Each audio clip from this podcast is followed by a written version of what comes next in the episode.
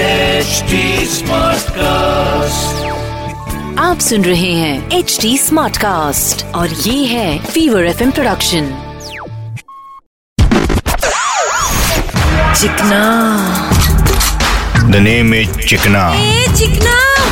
Charlie चिकना क्या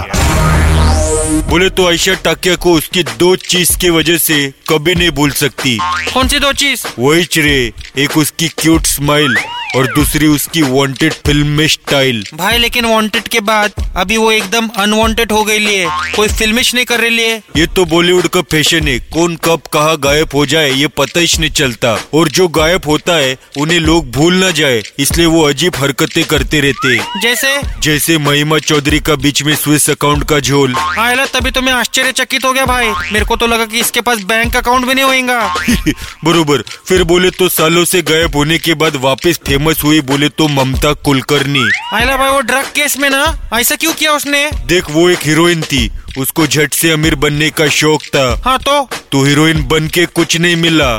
तो सोचा हीरोइन बेच के ट्राई करती हूँ हाँ हाँ बरोबर अब राणा जी क्या अभी तो पुलिस भी नहीं माफ करेंगी द नेम इज चिकना चार्ली चिकना क्या आप सुन रहे हैं एच डी स्मार्ट कास्ट और ये था fever F production HD Smartcast.